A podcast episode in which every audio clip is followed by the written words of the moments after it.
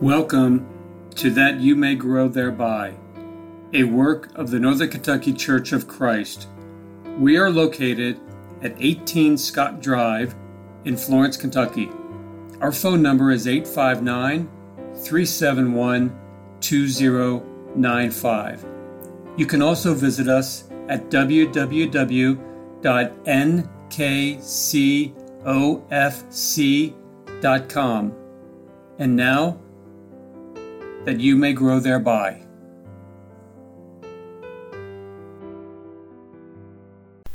Thank you for listening to That You May Grow Thereby.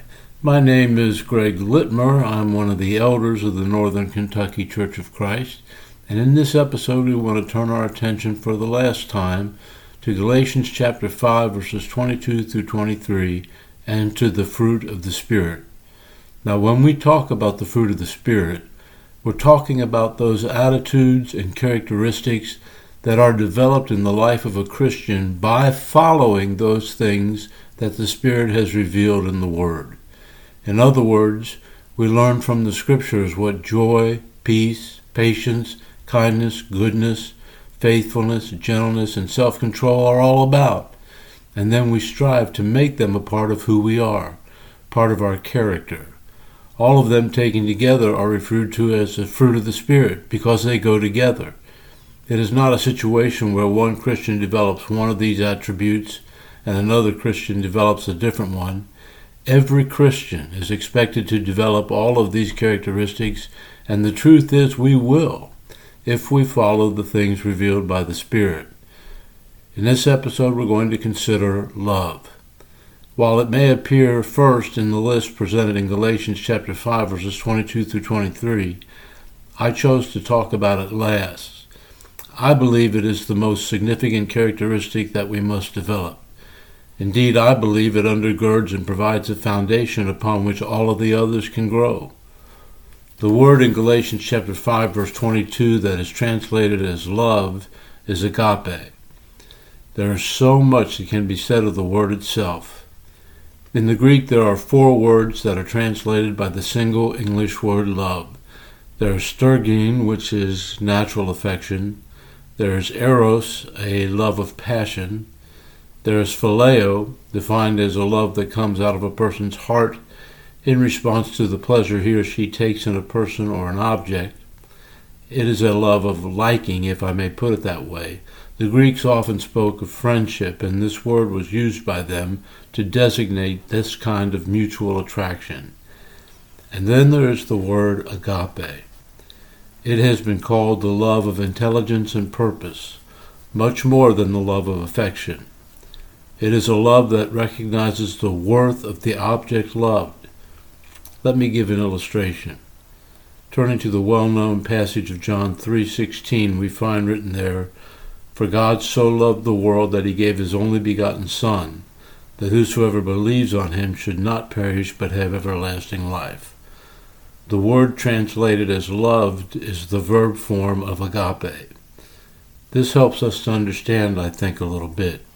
Because you see, the love exhibited by God at Calvary was called out of his heart, figuratively speaking, because of the preciousness of each lost soul, precious to God because he sees in each of us one who was made in his own image. Yes, we are marred by sin, but through the work of Jesus on the cross, we can be brought back to what we were before we defiled ourselves with sin. It is a love of self sacrifice. It is a love that comes from the whole being, heart, soul, and mind. This is the kind of love that Paul had in mind when he penned, through the inspiration of the Holy Spirit, the fruit of the Spirit. First, consider this love in our lives as it relates to God. It is a love that realizes we cannot serve two masters. It causes us to understand that there must be a positive decision made to serve the living God above the world and mammon. It is a love that supersedes all others. Jesus described it so well in Matthew chapter 10 verse 37 when he said, He who loves father or mother more than me is not worthy of me and he who loves son or daughter more than me is not worthy of me. It is a love that is to come from our hearts recognizing the absolute worthiness of God, of that love, and dedicated to serving Him more than anything or anybody else on the world. In 1 John chapter 4 verse 19 we find we love him because he first loved us. God expressed his love toward us in action. As we have already noted, he loved so much that he gave his only begotten son, John 3:16. Over in Romans chapter 5 verses 6 through 8 we read of that incredible love.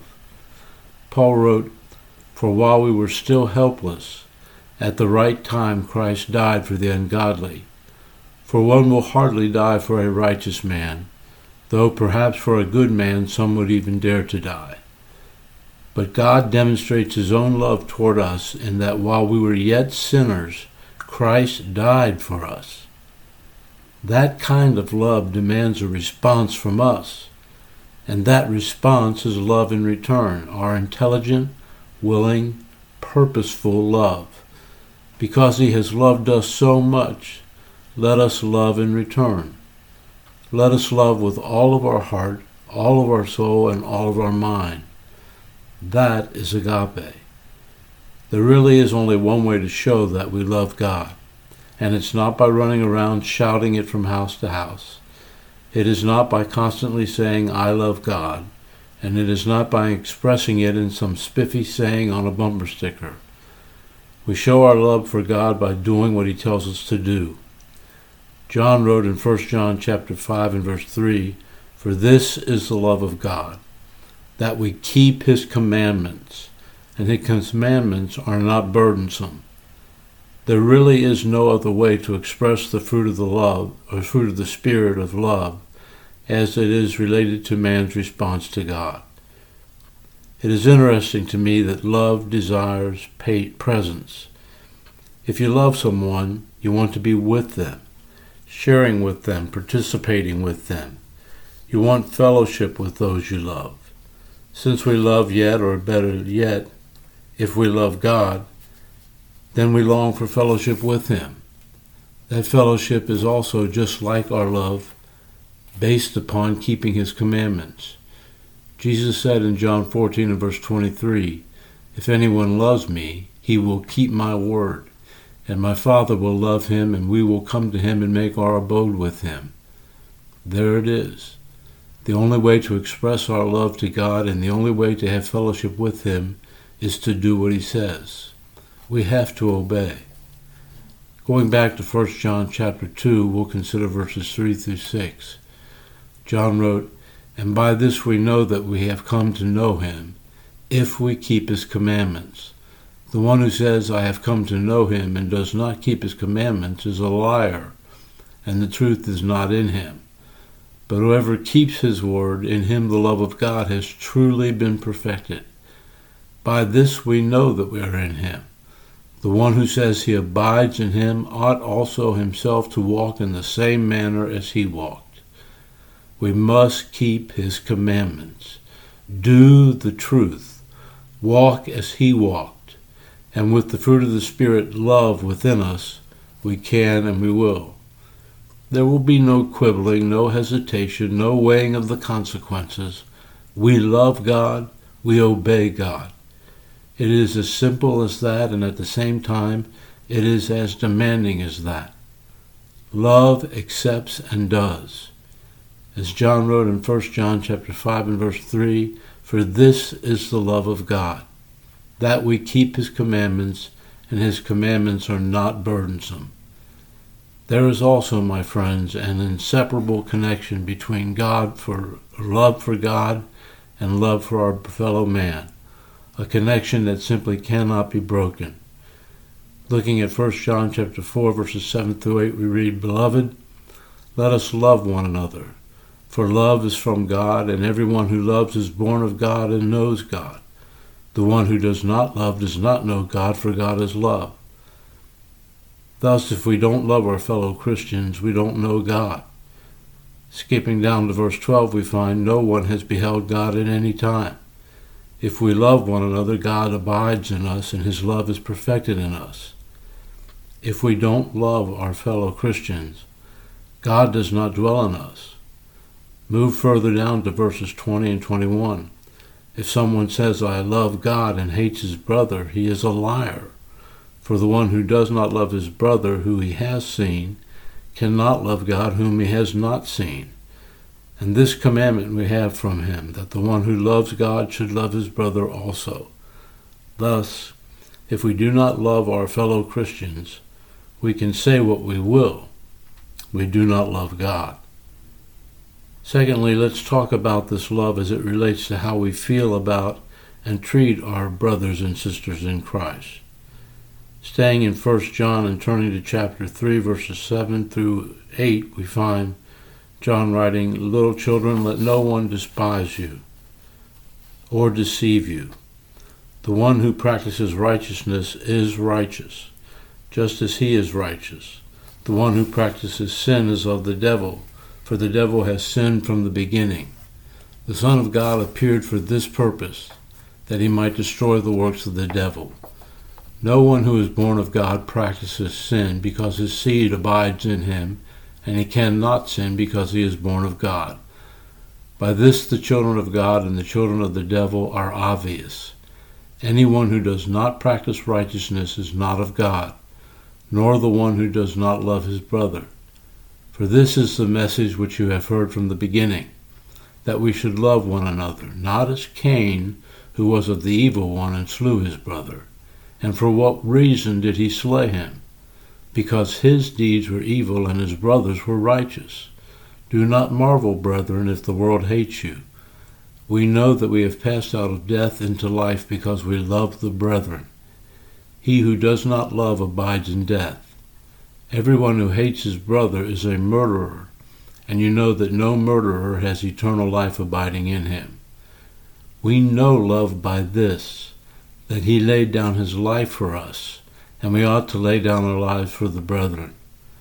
But whoever has the world's goods, and beholds his brother in need, and closes his heart against him, how does the love of God abide in him? Little children, let us not love with word or with tongue, but in deed and in truth. What a powerful, powerful passage concerning the love of the brethren this is. The point of the whole chapter is love for our brothers and sisters in Christ. In the passage, John wrote of the children of God and the children of the devil. The children of the devil have the devil as their father. They live and act as he desires. The children of God have God as their father, and they live and act as he desires. Cain showed that he was a child of the devil by what he did he did not love his brother. John's point is not so much to emphasize the fact of the murder, but the why of the murder. Why did not Cain love his brother? Cain was of the evil one. The fact that Abel was righteous in his conduct caused resentment in Cain. If Cain had been of God, he would have rejoiced in Abel's righteousness. It's no different today, we might add. The righteousness of a Christian is a rebuke to the sinfulness of sinners. No wonder when the world hates us. We have different fathers. Look more closely at verses 14 and 15. One of the proofs of our conversion is that love we have for one another. One may claim to have passed from death to life, but if that one does not love his brother and sisters in Christ, he is still lost. The love of the brethren is serious business indeed. I want us to think about something from this chapter. In verse 15, John calls one who hates his brother, and contextually it is his brother in Christ, a murderer. Since hating a brother constitutes murder, one who hates is not of God and is therefore condemned. Hate is everywhere in the world but it cannot be within the body of Christ. It must not be practiced by those who wear the name of a Savior. A person may appear to be outstanding to those who know him. He may say the right things and be opposed to what he should oppose. But if he does not love his brother and sister in Christ, he is a child of the devil Think about that. Essentially, a pew warming murderer. So, how do we demonstrate this love? Verse 16 shows us that God loved us by his what he did. He laid down his life for us. I know beyond any doubt that God loves me. I know it by what he did. How do I show my love? John tells us we ought to lay down our lives for the brethren. Should it ever be required of us, we must be willing to lay our lives down on the altar of sacrifice for our brothers and sisters in Christ. There is, however, a more common way of demonstrating our love to every day. When we see a brother or sister in need, whatever that need might be, love prompts us to open our hearts and help. John said, Don't pretend to love, but demonstrate it by actions. Let us not love with word or with tongue, but in deed and in truth. We have just touched the tip of the iceberg, so to speak, of the passages that show how vital love is in our lives. According to Colossians chapter 3 and verse 14, it is the bond by which we are made complete together. Ephesians chapter 5 and verse 2 instructs us, and walk in love, just as Christ also loved you and gave himself up for us, an offering and a sacrifice to God as a fragrant aroma Indeed, love is to be the very atmosphere in which we live our lives as brethren. We should rejoice that love is a fruit of the Spirit. Our lives are so enriched by it and made so much better here. One other point I want to make about this particular aspect of the fruit of the Spirit love. The point is that it reaches out far beyond our brothers and sisters in Christ.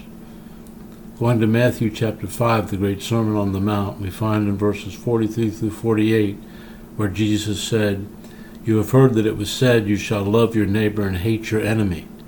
But I say to you, love your enemies, and pray for those who persecute you, in order that you may be sons of your Father who is in heaven. For he causes his sun to rise on the evil and the good, and sends rain on the righteous and the unrighteous. For if you love those who love you, what reward have you? Do not even the tax gatherers do the same? And if you greet your brothers only, what do you more than do more than others? Do not even the Gentiles do the same? Therefore you are to be perfect, as your heavenly Father is perfect. You know, it's hard to love someone who is mean, hateful, who doesn't do what he ought to do, it's hard to love someone who makes disparaging remarks about you or mistreats you or yours in some way. But with agape, that particular aspect of the fruit of the Spirit, with this love, we can. God's love reaches out to the good and to the evil. I've got to learn to reach out as well, to desire only good for all people, and most of all, to work to free them from sin. For me to be what I ought to be, my love has to include my enemies as well as my brethren. It is this fruit of the Spirit that causes me to take the gospel to them. If I love, I want to save. A Christian who never seeks to save the lost does not have agape in his heart. He or she does not have the most basic fruit of the Spirit. Love for God causes us to keep His commandments. Love for the brethren causes us to seek to supply their needs, to carry their burdens, to forbear and forgive, and to give my very life should it prove to be necessary. And love for the world causes us to desire nothing but good for them, and best of all, their salvation. Love always helps us to do what is right. It is produced in our spirit, in our hearts, by the things revealed by the Spirit. Love one another. Therein lies one of the most basic foundational fruits of the Spirit, things to think about.